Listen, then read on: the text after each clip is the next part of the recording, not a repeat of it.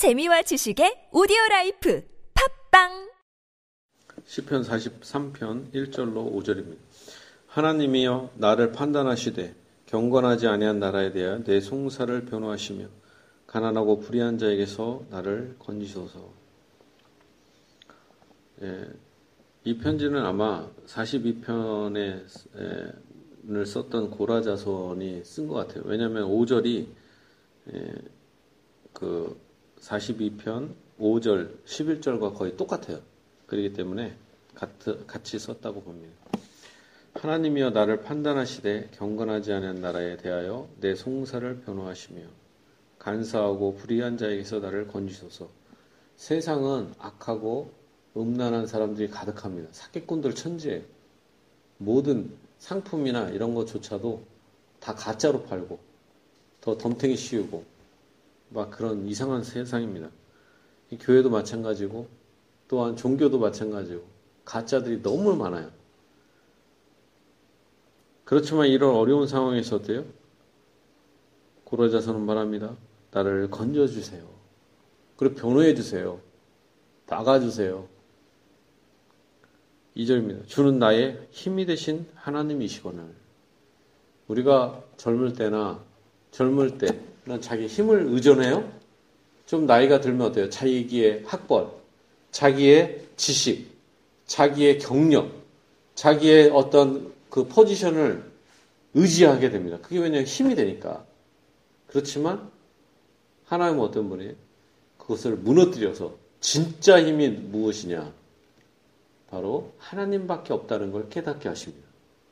그러니까 가장 큰 복은 뭐냐면 그리스도인들이 지식이나 학벌이나 뭐 어떤 것을 의존하는 게 아니라 하나님이 하나님만이 나의 힘이라는 걸 깨달을 때 진정한 복이 있는 거고 거기에 권능이 있는 거죠. 거기에 하나님만이 진정한 힘이십니다. 그럴 때 우리가 하나님께 붙어서 하나님의 힘을 누리게 되는 거예요. 주는 나의 힘이 되시는 하나님이 이시거늘 어찌하여 나를 버리셨나이까. 그런데 어, 고라 자손이 너무 힘드니까 버린 것처럼 착각을 하죠. 왜냐 버린 거지 뭐. 상황이 어려우니까 침대에 누워 있고 고통을 받게 되면 어때요? 하나님이 나를 버리셨다. 일자리에 돈도 없어. 막 빚을 지고 있어. 와, 나 진짜 내가 이렇게 하나님을 제대로 믿어보려고 그래 나름 노력했는데 완벽하진 않지만 아, 근데 이게 이렇게 어렵게 되면 막 너무 비참하잖아요. 나를 어찌하여 나를 버리셨나이까? 내가 어찌하여 원수의 억압으로 말미암아 슬프게 다니나이까? 주의 빛과 주의 진리를 보내시어 나를 인도하시고 주의 거룩한 산과 주께서 계시는 곳에 이르게 하소서. 예, 이렇게 어려운 중에도 이 고라자스는 예배를 인도하는 자, 자답게 확실히 주의 거룩한 산, 주께서 계시는 곳, 바로 하나님의 집, 하나님의 성전에 가고 싶은 거예요. 거기서 예배드리고 싶은 고라자서는 예배드리 예배를 사모하는 자손이었다. 사람이었다라는 것입니다. 예배를 드리는 자에게 하나님께서 복을 주십니다. 하나님을 만나는 자에게 하나님께서 복을 주십니다. 말씀을 통하여 그에게 위로해 주시고 그에게 축복을 주십니다. 그런즉 내가 하나님의 재단에 나아가 나의 큰 기쁨의 하나님께 이르리라, 이르리이다. 여기서 보면 이 고라져서는 하나님께 나아간다고 합니다. 근데 하나님은 어떤 분이에요? 기쁨의 하나님이시다. 자, 우리의 큰 기쁨은 사람이 아닙니다. 인간관계가 아니라 뭐예요? 하나님과의 관계가 회복될 때 거기에 큰 기쁨이 있습니다. 근데 그런 거 있잖아요. 사람이 사람에게 너무 집착을 하면 다른 사람이 도망갑니다. 그렇죠? 자식을 엄마가 막 집착을 해봐요. 그럼 아들이 도망가게 됩니다. 왜냐면 사랑하는 것도 적당한 거리를 유지해야 돼요, 이게. 집착을 하면. 남편과 아내가 서로 집착을 하면 어때요? 젊을 땐 좋아 보이지만 나는 피곤해. 정신적으로 너무 피곤해. 그렇죠? 부모, 우리가 집착할 대상은 누구밖에 없어요? 하나님밖에 없는 거예요. 근데 왜 사람이 사람들에게 집착을 할까요? 사실 그 사람을 사랑하기보다는 그 사람을 통해 뭔가 얻으려고 하는 게 있기 때문에 그런 거예요, 사실. 그 사람을 통해서 뭔가 위안을 얻고 지팡이처럼 그 사람을 이렇게 집착함으로 뭔가 이렇게 하려고 자기가 약하니까. 근데 뭐예요? 하나님한테 집착해서 하나님의 힘을 얻으면 사람한테 어떻게 해요? 의지하는 게 아니라 집착하는 게 아니라 그냥 주는 거죠. 편안하게. 편안하게 그냥 주는 존재가 되니까 어떻게 해요? 사람들이 오히려 이렇게, 이렇게 약간 밀 때 다른 사람들이 당겨와요. 이렇게 밀 때 이렇게 쭉 주면서 이렇게 밀 때 너 없어도 난 살 수 있어 그러면 사람이 오히려 더 다가가게 돼요. 아, 저 사람은 나를 의존하지 않는구나. 그럼 부담감이 없기 때문에 더 관계성이 더 회복이 되는데 사람들이 이렇게 막 의존하게 되면 집착을 하게 되면 너무 부담스러운 거예요. 이게 친구 관계도 그렇고 나밖에 너 친구가 없어. 그럼 얼마나 무서워. 이게 너밖에 난 친구가 없다. 막 이런 식으로 가면 좋아 보이지만 어, 엄청 부담스러울 수 있죠.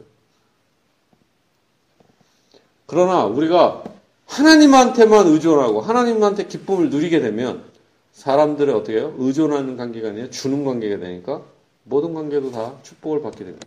관계의 회복이 일어나죠. 이제 고라자서는 하나님만이 힘이시고 하나님이 기쁨이라는 걸 알면서 하나님께 날아가려고 합니다. 하나님이여 나의 하나님이여 내가 수금으로 주를 찬양하리이다. 고라자서는 하나님께 적극적으로 찬양합니다. 찬양하는 자에게 복이 있습니다. 하나님만을 의존하는 자에게 진짜 복이 있습니다. 하나님만 의존하고 다른 사람은 어때요? 의존의 대상이 아니고 섬김의 대상이 된다는 거. 근데 사실 이게 쉽지가 않죠. 목사는 사모를 의지하게 됩니다. 왜 의지해요? 좀 성경에 나온 것처럼 그런 거 있잖아요. 목사조차도 사모를 의지할 수밖에 없는 게 심리적으로 이게 하나님의 영광을 위해서 좀 뭔가 서포트해주길 바라잖아요. 그죠? 그냥 아내로서 뿐만 아니라 어떤 같은 하나님의 영광을 위해서. 근데 그렇지 못할 때가 있어요. 또 아내 입장에서도 사모도 아버지로서, 남편으로서 가정을 잘 다스리고, 그렇죠? 그러니까 목사이면서 더 사랑을 따블로 해줘야 되는데, 아 그렇지 못하네. 이게 목사 가정뿐만 아니라 이게 모든 게 다 그러잖아요. 다 의지하려고 그러고 사랑을 해야 되는데 그렇게 못하는. 목사조차도 어때요? 하나님의 사랑 깊이 기도하고 사랑을 받아서 아내를 동, 어떤 동반자 이런 것보다는 사랑의 대상으로 특히 가장 먼저 사랑을 해야 되는데 사랑을 넘치게 해야 되는데 그게 못해. 죄인이 되는 거예요. 근데 고라자서는 오직 하나님만 의존하며 하나님의 힘을 의지하고 하나님을 찬양하며 힘을 얻습니다. 그리고 말합니다. 5절에 똑같이 말합니다. 내 영혼아 내가 어찌하여 네가 어찌하여 낙심하며 어찌하여 내 속에서 불안해하는가. 자, 근데 여기서 보면은 이, 이 사람이 좀 놀라운 표현을 하죠. 영혼을 대상으로 봐요, 그냥. 영혼아, 네, 내 영혼아, 네가 어찌하여 오히려 꾸짖는 것처럼 네가 어찌하여 낙심하며 어찌하여 내 속에서 불안해하냐? 이게 오히려 성토하듯이 너는 하나님께 소망을 두라. 이 자기가 자기한테 자기 영혼한테 외치는 거예요. 이게 가끔은 이게 좋을 수도 있죠. 이게 꾸짖듯이. 내 영혼아, 네가 어찌하여 낙심하며 어찌하여 내 속에서 불안해하는가? 너는 하나님께 소망을 두라. 자기한테 나의 영혼아 소망을 두자 이게 아니라 너는 하나님께 소망을 두라. 우리가 진실로 이렇게 우리 자신을 꾸짖듯이 한번 하는 게 필요하죠. 거울을 보면서 또한 기도할 때도 이 말씀을 외우면서 꾸짖는 거예요. 내 자신. 너 하나님을 바라라.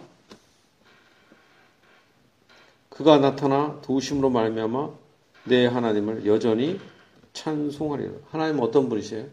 반드시 도와주시는 분이시다.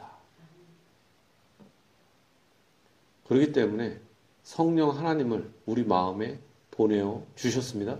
성령 하나님께서 우리를 보혜사, 아이 보혜사라는 단어가 엄청 어려워요. 이게 무슨 단어인지 사실 몰라 일반 사람들. 보혜사가 뭡니까? 도해 도와 도, 도 도와주는 보자잖아요. 도와주시고 그 다음에 은혜를 베푸시는 분. 그게 보혜사 아닙니까? 그냥 돕는 자 이렇게 그냥 번역을 했으면 더 나을 수도 있죠. 성령 하나님께서 우리를 도와주시는 보혜사로서 돕는 자로서 하나님께서 우리를 우리에게 보여주 보내어 주셨습니다. 그리고 성령으로 우리를 인치시고 우리를 축복으로 인도해 주시고 있는 것입니다. 거룩하신 하나님께서 또한 예수님께서 살아계셔서 하늘에서 여러분에게 축복을 내려 주십니다. 거룩한 대제사장으로서 또한 성령 하나님께서 우리를 돕는 자로서 우리를 축복의 길로 인도해 주십니다.